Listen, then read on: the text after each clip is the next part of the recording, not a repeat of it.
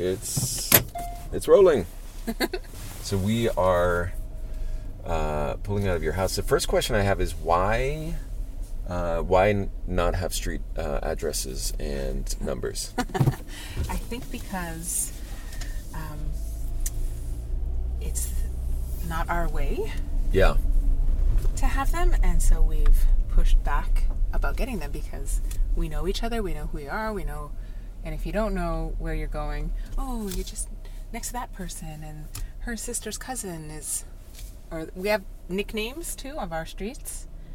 Oh, really? Yeah. So so they have names, sort of, but they're they're kind of passed down or passed around from Right, person to person right. as nicknames. Like we're on the highway right now. I don't know if you can tell. This is totally the highway. Okay. and uh, we're gonna pass Kane's Corner. This is Kane's Corner. So everybody just knows that. Right. and it's like one of those if you have to ask kind of things. Right, Then- right. Then uh, now giving directions to outsider outsiders, that's that's tricky. yeah. Well, it's kind of I, I don't know. That's where like a Google, you know, geolocating Which exists now. pin, pin drop Yes. is very Easy. very handy. Um, So this is the village, considered the village and the highway. Kind of the core of uh, Ganawage. We have our library, a couple churches. That's the United Church. Right here is our fire brigade. It's volunteer, but we have a couple um, full time chief, fire chief, and whatnot. This is Dodamaz Cafe on the left, and it's uh, our local coffee shop. oh yeah. Yep. Nice. That might be a place to stop. They started with a lot of fruit infusions, like water infusions, Huh. cucumber, jalapenos, strawberries, mint, and uh, they're doing a lot of teas now cedar tea mixes, hibiscus, and of course, they have the espresso bar. We passed the Knights of Columbus, so we have a Knights, uh, a Marina, a Legion Hall, and the Moose Lodge, all social hotspots Got it. Men can go to the office and women. Enjoy their companies. Good. Yeah. Also noticing the stop signs are in two languages. Yep, Destin, stop and Destin. There's a huge language revitalization happening right now in town, and little by little, you're seeing more and more people use it. The the town taking initiatives and, and making uh, Kanien'kéha signs. That's You- the name of the language. Yeah, Kanien'kéha. Kanien'kéha. What's the what's the English lang- name for that language? Mohawk. It's Mohawk. So it's specifically to Mohawk. It's not a larger language group. No, um, I mean it could be Iroquois, but the Mohawk. Uh, there's a couple different Mohawk reses, and we speak the same, except it's tweaked a little bit. Okay. So if you go to a fluent speaker in Akwesasne or Kanesatake, you'll understand them, but there are pronunciations that are a little different, some words that are different. Does Kahnawake spread out much further than this, or is it, It- kind of here centralized? No, it does spread out quite a bit. I'd say there's about five different major other roads that you know branch off of the village, and down each of, the, of those roads, more bush, farmland, um, and, people's houses that have more space. Tiffany Deer and I are driving around Kanawage, Quebec, just across the St. Lawrence River from Montreal. Despite a few noticeable quirks, no street names or house numbers for starters, there seems to be a strong Mayberry vibe here. Broad streets and trim houses, and during this pre COVID visit, a lot of exuberant Halloween decorations. Kanawage is Mohawk land, well tended because perhaps it is so hard won. This town is home, first of all, to the Mohawk Skywalkers, those fearless iron workers who built and continue to build New York City's skyline. And it's very well known for having stood up to the Quebec government during the tense and sometimes violent standoff known as the Oka Crisis. Tiffany, my guide to the reserve and the guest on this episode, comes from a long line of Skywalkers, and she was there for the Oka crisis as a child. That is to say, she is deep in the culture and the history here, and for her, food is at the heart of it all. Tiffany and I sat in her kitchen. We drank strawberry medicine that she prepared. We talked about Mohawk cooking in the time before salt and about the tense showdowns with white Montreal of her childhood. A warning I probably pronounce Kahnawake about five different ways in this episode, which is to say, I have as much to learn as ever here.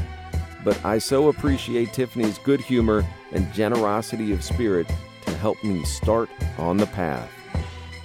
This is Nathan Thornburgh, and from Roads and Kingdoms, you are listening to The Trip, drinking with exceptional people around the world.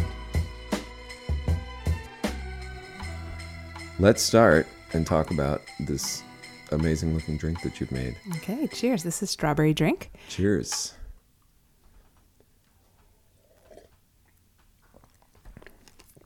You'll notice you do have to chew, which is a fun part of the strawberry drink. This is uh, strawberries are one of our medicines, and um, this drink is mashed up strawberries, and you can sweeten it with any any sweetener. I used maple syrup, and this is the drink that you would share um, with any celebration, traditional festival. Um, yeah, and one of one of our favorites at powwows. It's amazing. It's it's uh, incredibly delicious. Could not think of a simpler drink, and is like, but it's so good. Like, what would you do to it otherwise? Uh, and yeah, even from the name on down, it's like it's strawberry drink. there's, there's, not there's no pretensions about it. It's just really really delicious strawberries. I'm going to uh, give you a tip. When you're making your strawberry drink, yeah. freeze your berries Okay. When it's defrosted, it'll smash better and it has a better consistency. Okay. Yeah. Maybe we'll put a little like a strawberry drink recipe in the in the notes for Tiffany Deer's strawberry drink. And you know, when you say medicine, I guess we can kind of get into that a little bit in talking about Mohawk food in particular or indigenous food more broadly. But how how should a uh, a settler like myself understand like the connection between food and medicine because you know this is when you buy this in a you know supermarket, you are not going down the medicine section. It's the fruit or vegetable, right? Right. Well, it's what Mother Earth has given us here that'll help and nourish our bodies and our minds. So, strawberries from one any one of the berries grown um, here and around. We're we're definitely focusing on local food right now, right? Um, so, for myself as well, trying to better educate myself and what I know inside, like reaching back to that ancestral knowledge, trying to use what's here, what we've grown, what we used to have, and that being our medicine. Right. So it's almost it's almost like not a different relationship to food than uh, non-indigenous people have, but it's the way of thinking about what it's doing. Because whether whether or not we are aware of it, you know the food that we eat outside of indigenous culture is our medicine. It does affect our health and our bodies. And maybe we just have this very dim beginning of an understanding that that's true.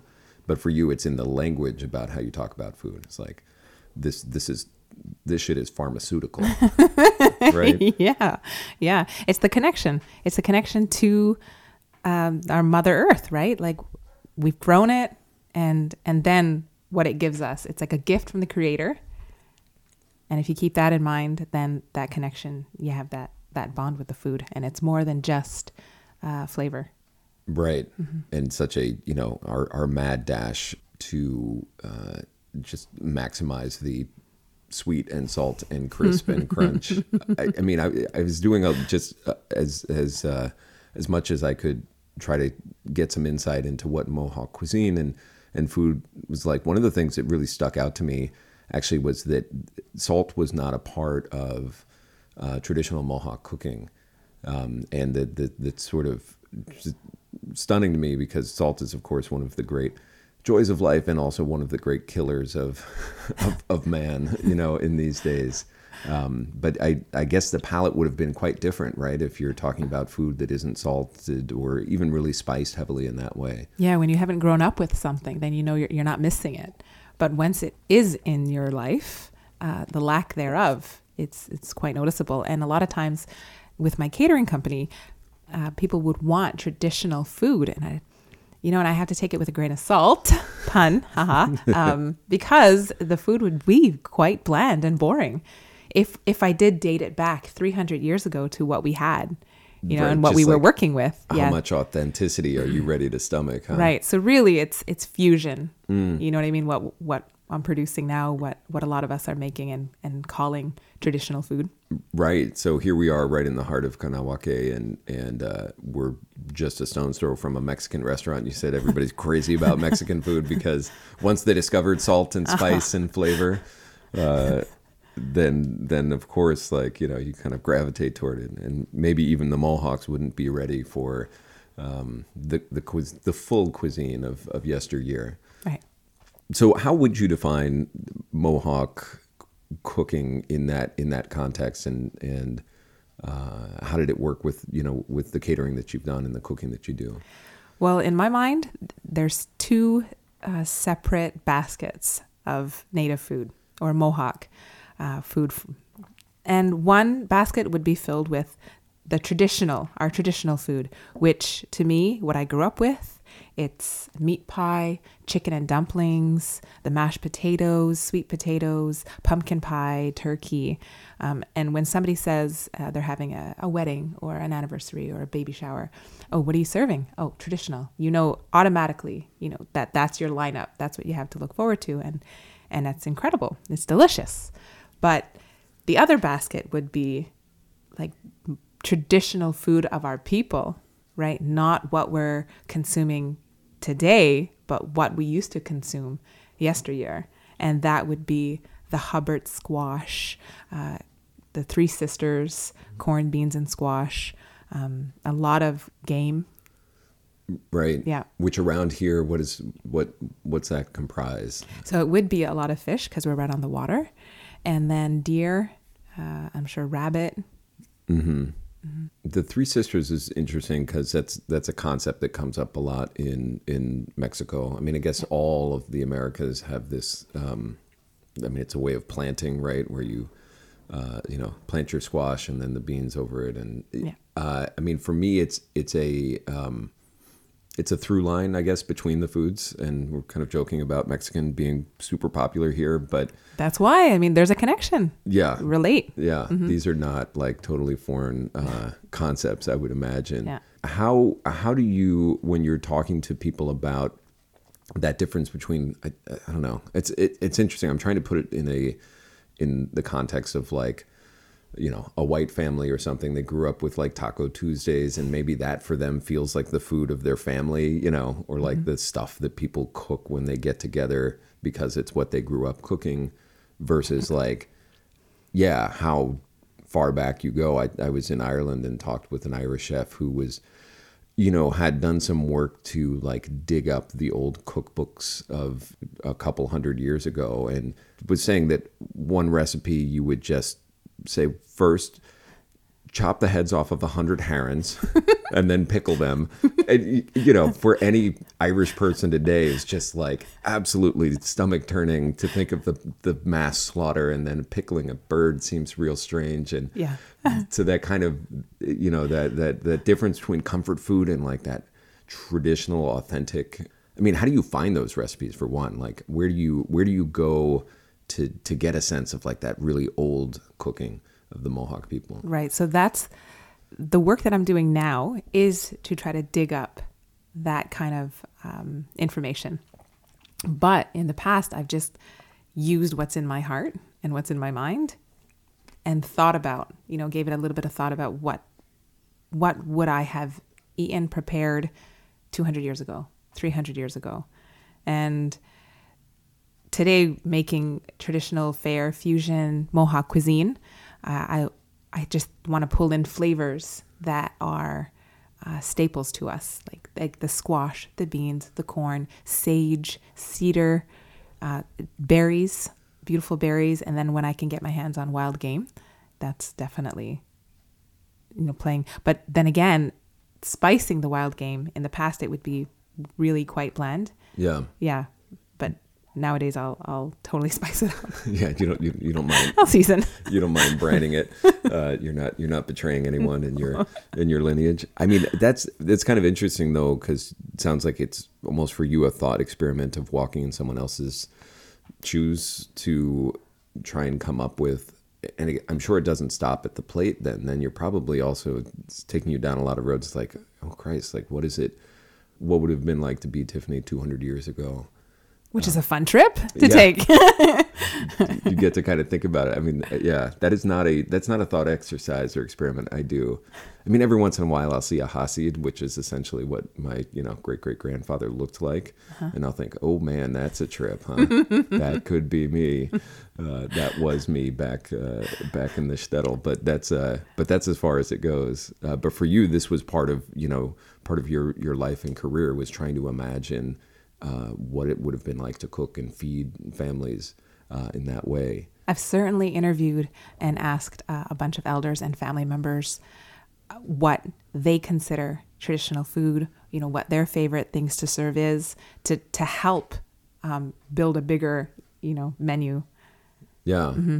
What what I mean, what are their responses when you come to them with a question like that? Like what do they what do they tell you? Well, corn soup is huge. Usually everybody says corn soup, but I didn't really grow up too much with corn soup. My dada made it, but my mother didn't make it at home. Okay. Um, boiled dinner. Your Dada is is- grandmother? yeah, it's my mother's mother. Okay, got it. Yeah. Um, so it's funny because growing up, my mom cooked uh, comfort food, like, you know, regular, everybody all over the world, comfort food. Right. So even for me, we, my father wasn't a hunter, my mother wasn't a hunter. Um, I've never uh, had wild game when I was young that I knew of. So it really is kind of an education for myself as well. Right. Yeah. And now you were you were saying earlier, your dude is big into fishing. His brother's a hunter, and that almost does that does that make a big difference in the life of a of a you know a Mohawk cook almost of having that direct access to those ingredients? Oh, absolutely. Yeah. Very exciting. Uh, we went hunting last weekend and took, I had the baby in a carrier and our two year old, you know, was walking with us or on his back and Paul had his gun. We saw a deer. He could have taken the shot, but instead he turned back to make sure we saw the deer. And by the time he turned around, you know, to aim, it had taken off. Uh, but That is that's a great metaphor for being a parent. For, you're just like, am I teaching in this moment? Oh shit, the moment's passed. yeah, but really, we were out for a family walk, uh, Thanksgiving walk with the gun, and to think if he had gotten it, like that's a lot of work Yeah, to gut it, to quarter it. Uh, we we had to go to this island by boat, so we were all in this little boat. I mean, it's definitely the experience that I'm looking for.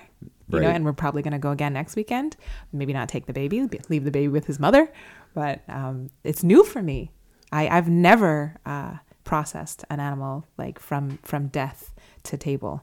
yeah, it's intense.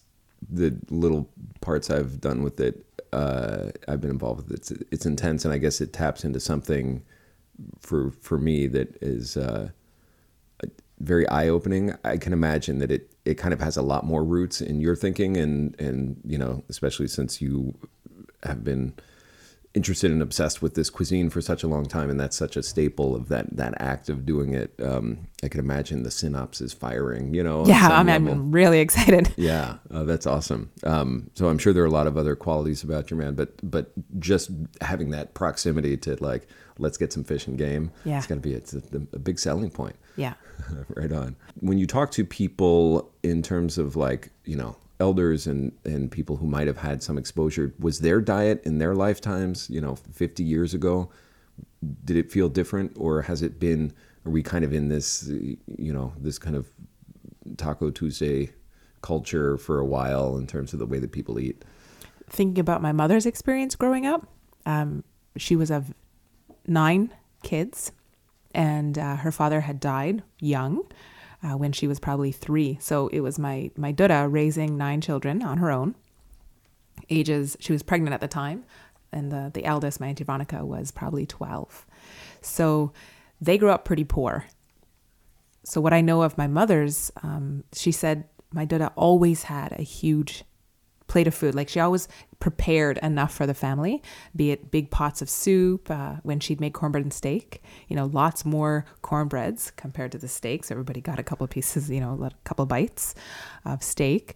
But um, she didn't grow up starving, but they did grow up poor.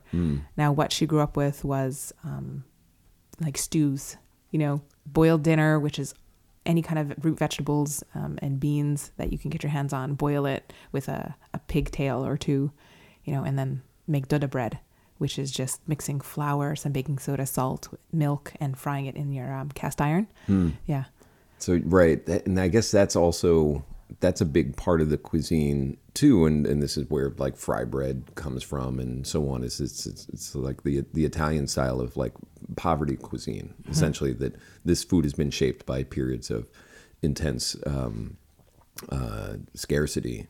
Um, so that would have been, I mean, that would have been throughout the last few centuries, at least, of, of Mohawk cooking. It just would have gotten down to the most basic stuff of like, yeah, let's a stew we can put root vegetables in sounds like translatable even in the hardest times. Right.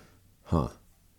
When you when you go back and think, I mean, I guess that would that would sort of color this too. But if you're in these kind of thought exercises of you know me as a as a as a mother and provider and and cook 200 years ago in the way that you know the Mohawk community was then, is there any part of you who's like, I would enjoy that more? Like I was set for, I was meant to be in that life and not this one. Do you ever think that, or you? I do. No, I do absolutely, and I would. I do fantasize about going back because I think that I'd be really great at it. I was devastated when I realized um, I needed glasses, and this was in grade six, because I thought I was going to be a hunter. I thought I was, you know, a bow and arrow, and I was meant to do that. But then you can't be a hunter when you can't see far. You know what I mean? Like, I think I haven't tried it with my glasses off, but That would be some real forces with you stuff if you were out there just slaying deer and a very nearsighted child. blindfolded, yeah. Yeah. Um, so I knew, you know, my passion was with my hands, what I could do in front of me, uh, children, food, crafts, which is uh, what I'm reveling in right now. Right, I, right. I guess that's that's part of the answer to it too. Is like where wherever your heart is guiding you seems to be skills that might have been useful back then. I remember we spent some of the summer teaching uh, teaching my son how to uh, how to shoot and uh, cook iguanas. Iguanas? Yeah, we have like a uh, where I'm from in the Keys. We have this infestation of non-native iguanas, and you know, Guatemalans and Mexicans and Trinidadians eat them, and so I got really interested in kind of shooting and eating them. And you know, listen, it's not the best meat on earth, and and butchering a lizard is a a huge lizard is a really troubling experience. But one of the things I was like, it just, I was very proud of myself. This is very self serving. I was very proud of myself for having taught my son something that was both, you know, a skill that would have been really great, maybe like 200 years ago, or in the Keys, you know, 150 years ago when it was pretty wild still. Uh, and then also will be great for the apocalypse that's coming, you know. Absolutely. I mean, anything could be eaten. Right. you know and if you know how to flavor it if you know the tricks of slow and low or you know make it tender that's that's the the good education right there of, Yeah. of knowing that knowledge I did overcook the shit out of big one. I was, I was a little afraid of the meat, so I cooked it too much. So yeah, I, I need to get back down there and get another, yeah get another one get another um, shot. my my man paul grew up eating muskrat yeah uh, so they they also trap muskrat a lot but i've i've not had one yet myself but apparently there's like a, a very musky smell about it on these sense. muskrats yeah but it, it's a rat it's Yeah. a it's a forest rat It is a forest rat, but Mm-hmm. and, it, and it's a delicacy to him now like he he wants me to learn and i said okay go go get me some muskrats and i'll cook it then you're ready. yeah Um, yeah, that's interesting, and that's also like I remember when this is slightly off piste, but I remember when it was like Ted Turner had started to do these uh, bison restaurants. He was trying to make Yeah. bison meat, and the thing that I thought was a little aberrant about the project, uh, and I think there were some good intentions behind it, but he was breeding these bison to taste the m- most like beef. Right? To to breed the flavor out of it, that's a head slapper right there. Head slappers that's perfect way of saying it. Because it's like at some level like like paul with his muskrats like that difference in flavor is something that's actually valuable. Like you want to go out and get that, and he's not going to be able to find that in the grocery store in that kind of like that context. Like it tastes a little different. You should celebrate that Yeah. on some level. Right. Um, so they're not breeding the musk out of the muskrats just yet around here. I don't think so. Okay, uh, fair enough. So when you would do catering, like what what for you were some of these some of these dishes where you that that kind of mentality of mixing new with you know new new flavor demands with old styles like give me give me an example of a dish where that that worked really well for you Sure. Well, in my catering that I do, uh, a lot of it is geared for um, Indigenous events. So they're calling me because they want to provide uh, an Indigenous flavor. But then I also have the other side of catering where I'm catering big movie productions. And when you cater a movie production, there's kind of a, a layout of what you have to provide. Now, the fun that I get to do is throwing in, you know, what I, my, my flavor and a lot of it is butternut squash. It's not the squash that would be uh, would have been local and, and native to here. It would be that that big Hubbard, but sometimes it's hard to get your hands on a Hubbard and a butternut squash. That big long neck. There's a lot of a lot of good squash meat in there. So number one, if I threw squash in it, boom! Like I would call it native native. That's Yeah. awesome. so it's like a little shorthand, a little something just to let you know that next to the cheese cubes and the sliced melon that you need to have for your movie catering, uh, here's a squash dish. And now, do you? How important is it to you that uh, you know that the the key grip knows that he's eating uh, something that's got a little native touch to it? It's pretty important to me. Yeah. I like to put it out there. Yeah. So you put it on a sign. Yeah, or I'm standing in front of it. By the way, this is, you know, You are now entering So and so, yeah. unseated catering territory. yeah. Okay. Um, and then for the the the catering jobs that they specifically hired me to do um, native flavors, uh, smoked sturgeon would be my first call to try to get my hands on smoked sturgeon. And luckily, uh, it's Paul's brother, Danny, Danny Boy, and he's he'll take a huge order. Make he's got the best smoked sturgeon in His, his name is Danny Boy. Uh, That's amazing. I don't think it's on his birth certificate, but everybody knows him as That's Danny Boy. Danny Boy. Yeah. I, I've, I've, I've heard it. I've heard it in the songs. Uh, got it. So he and he's got the hookup with the sturgeon. Yeah, I mean, they go nightlining, and and Yeah. Paul's grew up helping him his whole life, um, and then right from pulling in these gigantic sturgeons from the water, you know, gutting them, um, heads off. Actually, yeah, it is heads off. The brine overnight, and then this, this to smoke it. It's an all day process. Wow. Yeah. Uh, and how do you use it? What does it end up? Uh, where, where does it end up in the in the plate? I'd say it's um, like smoked salmon, where I would slice it nice and thin. It's dry, but red on the outside and, and white on the inside. The sturgeon becomes, and it's got this incredible smoky. It's very um, like oily, so it's it's very rich. Yeah, it's delicious. Serve that with a nice like aged cheddar, some crackers or beautiful bread. Wow. Yeah, so it's not meant to be like a, a Yeah. fillet just just eaten like a chicken breast. It's enjoyed. The Jewish half of me is very. Uh, the synapses are firing. Oh, you that. would you would love. Is, I've, I've now found the Venn diagram between Mohawk and Ashkenazi desires is like definitely around the smoke sturgeon. That sounds amazing, uh, but it's hard to get your hands on, and yeah, Yeah, and Danny Boy has to be available. Mm-hmm. Yeah, right. Uh, and it's not the same. It's there's not. I mean, I guess that's true of the, a lot of well, like you were saying with the Hubbard squash, just the supply chain isn't there yet, right? To to be able to do this with great regularity or without substituting ingredients like that. Right. Um, so it's got to be butternut instead of Hubbard squash. But and what are some other ones that that you feel like? Well, you know, this is what's available. It's the closest proximity to a Mohawk ingredient that we might have. Um, cornbread and steak. Mm-hmm. So the cornbread is made with cornmeal, corn flour. Uh, I put oatmeal uh, in mine and kidney beans, and you mix it with hot water. You form uh, like a patty or a puck, and then that's boiled. So the cornbread, it's not like a southern style baked cornbread. It's a boiled cornbread. It's really dense, um, but not too dense.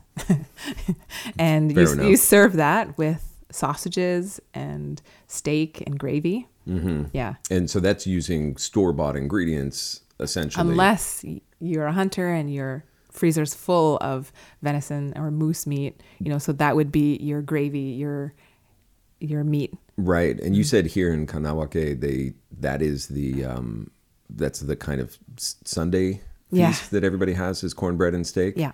And it's so that's a beef steak because not a you know you can't go to the messy kitchen uh, or a restaurant and get wild game uh, on on the regular. Not yet, no. Yeah. Um, so and and what what is so that's like on Sunday everybody comes out. They will go to the restaurant or cafe of choice, Or make it in your kitchen, or you can make Yeah. it at home. Yeah. Uh, and how how is it? Is it like a um, is it a communal thing? Is it uh, or like how do, how is it presented? Uh, I guess the, the cornbread and steak. Is it like I don't know the center of a big table or is it Definitely with the- eaten best surrounded by friends and family. Yeah. And it's, you know, platters and help yourself and everything's in a big bowl and but um, when you're going out to get it, yeah it's per plate. You have your one cornbread, your two sausages, your piece of steak, and your gravy, Wow, all plated. that is meat. It's a heavy, oh yeah, it's a heavy, awesome meal that is supposed to last you the rest of the day. you know it's interesting because I, I when reading a little bit about mohawk cuisine i think there's been some times where people have you know focused on the on the three sisters and on the the kind of the certainly the the local produce kind of vibe that comes with the cooking and which feels to me at least like a big um counterweight to the kind of lumberjack food that quebec is known for right? Which is just like pig ears and maple syrup and you know the, and all put on a giant plate. Uh so is that a part of you know when you talk about mohawk cooking? Because obviously mohawks are meat intensive and you know hunting wild game was always part of the culture.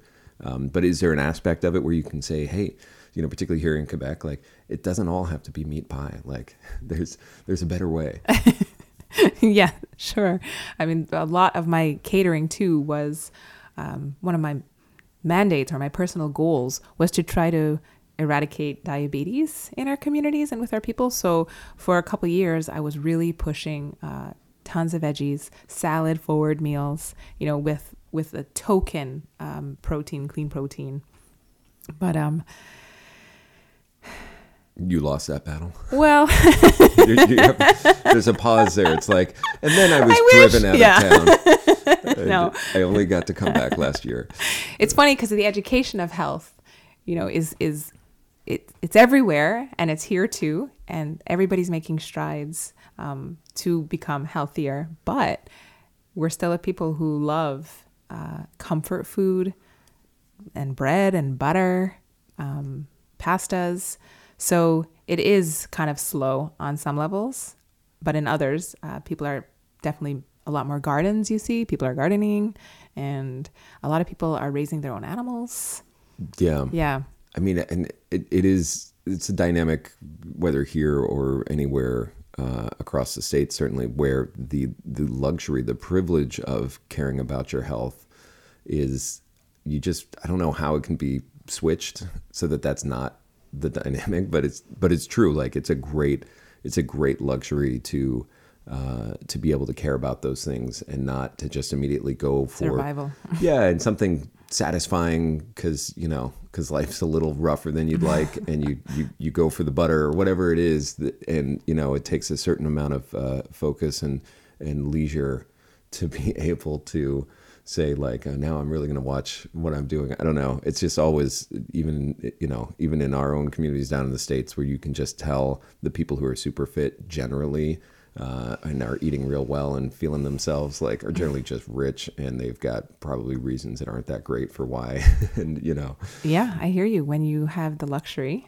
to to focus on on Yeah. that uh-huh but maybe there's i mean i guess there's a counter narrative here at least in terms of awareness where you can say actually the most mohawk thing you could do would be to be planting your own little garden here and have a squash heavy diet or something. Right. um, so that people can have some other way of engaging and thinking like oh yeah this fits in. Like maybe this is the comfort food that we didn't know that we used to have or something. Right. Um, yeah that's interesting so tell me the name uh, it's it's Kwekwe is the name of the catering yeah it's Gwe gourmet Gwe Gourmet. What does that mean?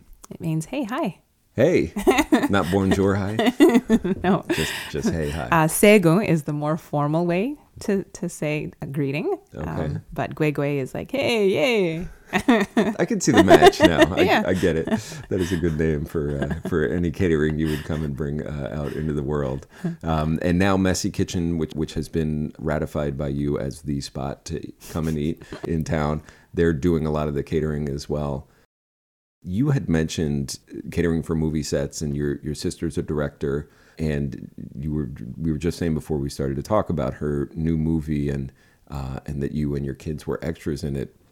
I think it's super fascinating. It's also, you know, I think a uh, a big part of the story of this community uh, is the Oka crisis, which was 1990. Yep. Can you give me the, the just like very brief, like rundown of what that was, and because you lived through it uh, as a child, um, and then what it was like, kind of reenacting that. Sure. So the Oka crisis happened when I was 10 years old, and it it was about a a sacred pines area in Kanesatake, which is another Mohawk reserve, about an hour and 15 minutes from here.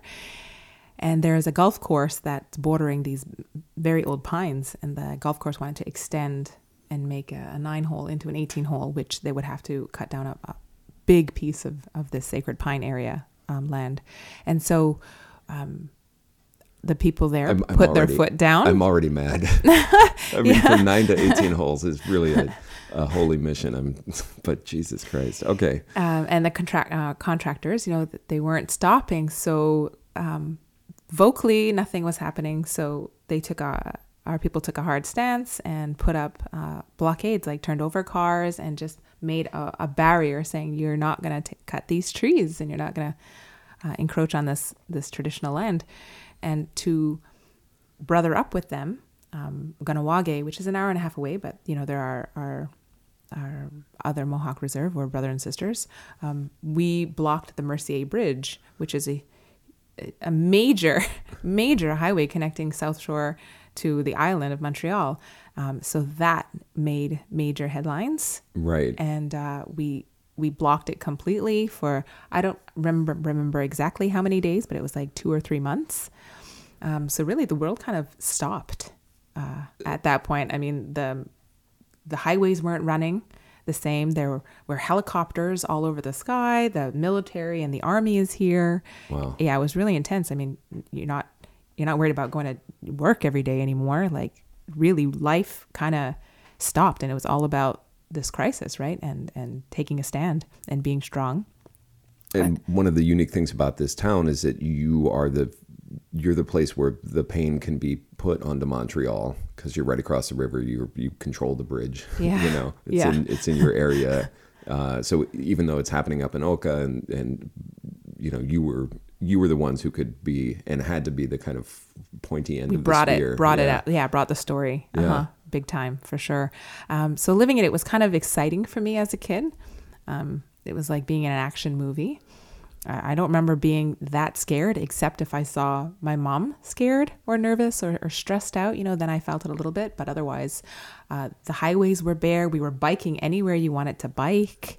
Uh, there were uh, food food bank halls, you know, set up around town. So me and my sister would go and pick out supplies because your regular grocery stores, like food wasn't coming in the same way as before people were more neighborly you're borrowing stuff um, and then your rat race your typical the typical rat race lifestyle uh, kind of stopped it was like super summer vacation Yeah. uh, so this is my memory but Yeah.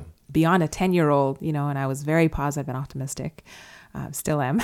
But beyond that it was a very real situation and uh, very traumatic. Uh, so the bridge crossing when um, a lot of women children elders decided to leave town because there was rumors that the army would come in and then may it might get violent but everybody had a gun right? Like our warriors were standing standing Right. strong and ready um, so many, many people um, decided to leave, and we formed a, a convoy to cross the bridge. Uh, you know, our side opened it up, and it ended up taking many hours for the other side, uh, which was controlled by uh, the army and the Sûreté de Quebec, probably.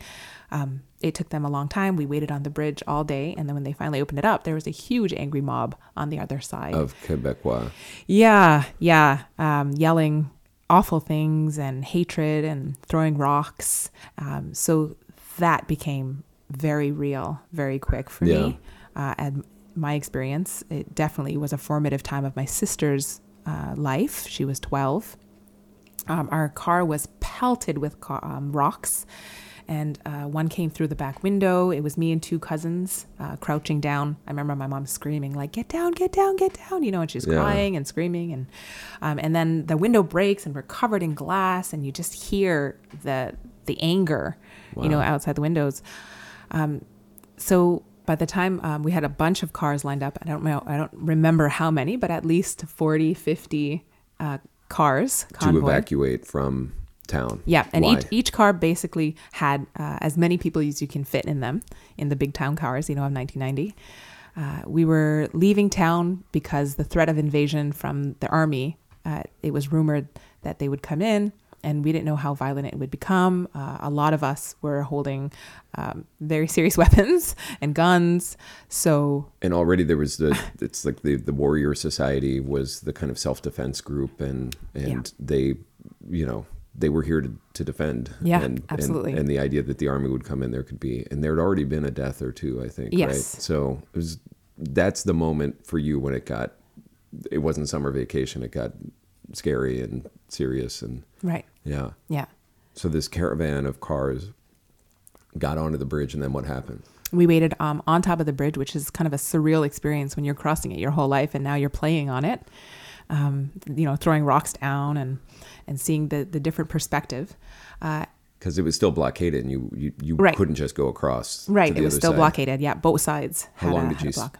how long did you spend there I think about four hours wow on yeah. the bridge. Yeah, and then when it was time. Uh, it was a slow process. You know, now we have a bunch of cars and we're driving slowly. So it wasn't like we could speed past this gathering uh, mob that had, you know, gathered on the other side. It was, uh, we kind of crawled through them. so you got met by an angry mob of quebecois people on the other side Yeah. who now after a couple months of having the bridge down and And a lot of hate, a lot of, yeah, inconvenience. for all of the reasons that the whole thing started like that had not been solved Mm-hmm. Right. um so that was your what, what do you remember about going through the mob there Um, it was uh, really scary. My mother was screaming for us to get down. I, I did peek uh, over the window because uh, I'm a kid. So I, I had to see what was going on. And you just saw a ton of people men, uh, women, children. Well, not children, but they were standing on um, uh, big piles, like uh, like the road being turned up, you know, like the gravel. Um, like asphalt had just Asphalt. been like yeah, mounds, mounds of asphalt. Uh, and they were just throwing all different sizes, pieces at our cars. wow Yeah. knowing that having it very obvious that these were elderly children, women, Right. basically uh, going through. So this affected you obviously, and your your your sister was a little bit older, Mm-hmm. um, and she was twelve then. She was 12. Okay, so so now uh, how many years down? We're almost thirty years past. Yeah. she is uh, making a movie that that you have taken part in. What's the scope of the movie? What's it about? It's basically a coming of age story of a 12 year old girl and how uh, this changed her life. Um, so, my sister, uh, well, the main character is basically loosely based on her, and Beans has a younger sister. okay, Beans is her main character. That's the name of the movie too. Yeah. Beans. Yeah. Uh, got it. Yeah, and the younger sister, her name is Ruby in it, How- kind of based on me. how, how are you liking Ruby as Oh wow! what you're God. seeing? So I met I met her uh, once, and she's actually my friend's daughter, and I I almost cried because it was like it was like looking uh, through a time machine. I saw myself so much in this little actress, but I met her being herself, like not on set, not acting. She's bubbly and so enthusiastic and like when I said, "You're kind of playing me when I was a kid." And she was like, "Wow!" you know, and bouncing off the walls and I I just I related to her so much Oh, that's- immediately. that's, awesome. Mm-hmm. But then not just your kind of on-screen you, but the actual you now with your kids. You took, played a part in it. Yeah, we we were extras on the day where uh, we had the bridge. Um, Tracey did not block the bridge for this scene. It was already being uh, construction was having um, happening, so one lane, uh, one whole side of the bridge was already closed. So they utilized that. But regardless, we had all the old cars on the bridge. I mean, we had it completely set up with a with the old barricade. Uh, there was army, all our cars, all the women. Um, so a lot of a lot of uh, the cars passing on the other side. I mean, they were waiting in tons of traffic, which always happens when the Mercy has construction on it. But now they're yelling. Oh no! You know, either seeing the cameras and knowing it's a production and being like, "Whoa, cool," or the opposite F you and you know like yelling the same shit. Yeah, the same- in 1990. Right. There were moments being an extra, and now I'm a mother and I had my four kids with me. Um, it was a completely different experience being uh, being a mother, trying to protect her kids, and and living through that. And and Tracey had you know the actors of they were army, there were they had their guns, and one of them searched our car, so we had to keep repeating it, you know, because you you take do takes over and over again. But there were moments where my heart was racing, and and I know now when you, when you're in this industry where you recreate traumatic events, um, it is important to have people to talk to afterward. Yeah. You know, and have that in place just in case. In case you're re-traumatized. By, Exactly. yeah. I mean, it. Uh, I'm sure it lends credibility and authenticity to the portrayal that you and your kids did, but that's tough stuff, having gone through it. And I'm sure for your sister to, you know, spend this year of her life or however long it's taken to make the movie of just diving into those kind of tough moments. Right. Um, yeah, she's so strong. Such an amazing storyteller. You had worked with her on a on a prior uh, show too. Yep, she had a TV show on uh, on television for five seasons, and it was called Mohawk Girls. Mm-hmm. And I catered just about every season. Nice. Yeah. Uh, and that I, that was kind of interesting to me, and it, and it, for me, it feels like this is what makes it the family's work in a way eh, of of you and her, and and maybe there are others in the family who've been doing this, but it's kind of this like soft power, right? I mean, Mohawk Girls is a way, at least from my understanding of what the show was, seemed like it was a way to kind of humanize and really bring bring people into the internal lives of these young Mohawk women who you know then get to be shown as regular people with the same struggles and and interests and desires as outside Yeah. which is so oppositional to this like you know fuck you you're blocking the bridge or you know this kind of uh, combative relationship that i think had its worst expression back then um, is that do you feel like that's part of the work when you talk about mohawk food when with your show because you also had a cooking show was talking about cooking Mohawk food. Is it are you just doing it because this is what you're interested in, or is there a larger kind of mission to that can help the the white world outside understand what the hell is going on? I think there's for me there's multiple levels and layers to to what I do and why I'm doing it basically like uh, I have a, a passion number one to create delicious food two I'm a native Mohawk woman and my interest in in how how to use what we had and introduce that to the larger world where it will be beautiful, plated, delicious. You know, that is definitely my future goal to open up a restaurant and serve only, you know, my fusion and what we're growing here. And of course, Danny Boy sturgeon. Um, but I forgot what the question was. Yeah, no, you were answering it actually right on the nose. But that's interesting that you say uh, that you say you know you said delicious twice in there, which makes it different than kind of like a pure you know kind of activistic or academic approach. Like you actually, the work is to make it taste really good, and then all the good things will kind of come from that. yeah use what we have what we what we can get our hands on. Because um for example paul says oh i don't like venison. So he's not that interested in getting a deer. And i was like "Oh, please get the deer and i will show you. Delicious. You know what i mean? It's it's what you're exposed to. It's what you can't try something once and say oh i hate that you know you have to try it seven different times from seven different chefs and cooks and mothers and because there's a thousand and one ways to to cook, create recipes, and and and change. Yeah.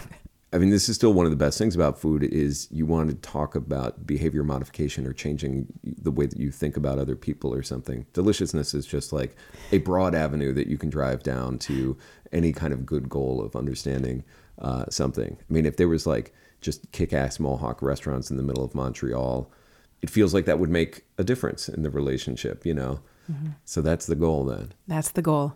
Okay. It's at least the 10 year goal because I do have babies. That is true, right? There's also there's there's more babies to have. yeah, and I'm definitely focusing right now. There's no way I could do both. I tried for a while and um, I can't. I can't be the excellent chef that I want to be and be the excellent mother and raise these my family the way I want to be. Yeah. So I'm lucky enough, basically, to be able to step away from from cooking yeah. like that, catering. it feels like that's not they're not wholly unrelated right this is all a personal mission of yours and taking care of people and feeding them and doing it in the home context and then when they can tie their own shoes enough uh, right and make their own venison uh, Yeah. then, then you can go out and bring this message well i'm very excited i will be uh, i will be there lined up for first service uh, at tiffany deer's new restaurant to be named uh, at a later date um, and cannot thank you enough for talking with me. It's been so much fun.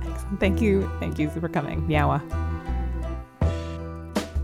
You've been listening to The Trip from Roads and Kingdoms. Alexa Van Sickle is our producer. Music by Dan the Automator. Episode illustration by Daisy D. Show artwork by Adele Rodriguez. Executive producers are me and Matt Goulding, also of Roads and Kingdoms. Next week, it's my old friend, Montreal native Jody Ettenberg. She spent years traveling the world, writing smartly about life on the road, gaining a large and devoted following along the way. And then a rapid succession of medical calamities struck, and one of the world's great independent travelers now has to battle just to stand upright for any amount of time. It's an intense conversation about freedom and frailty with one of the most insightful people I know. We will meet you there.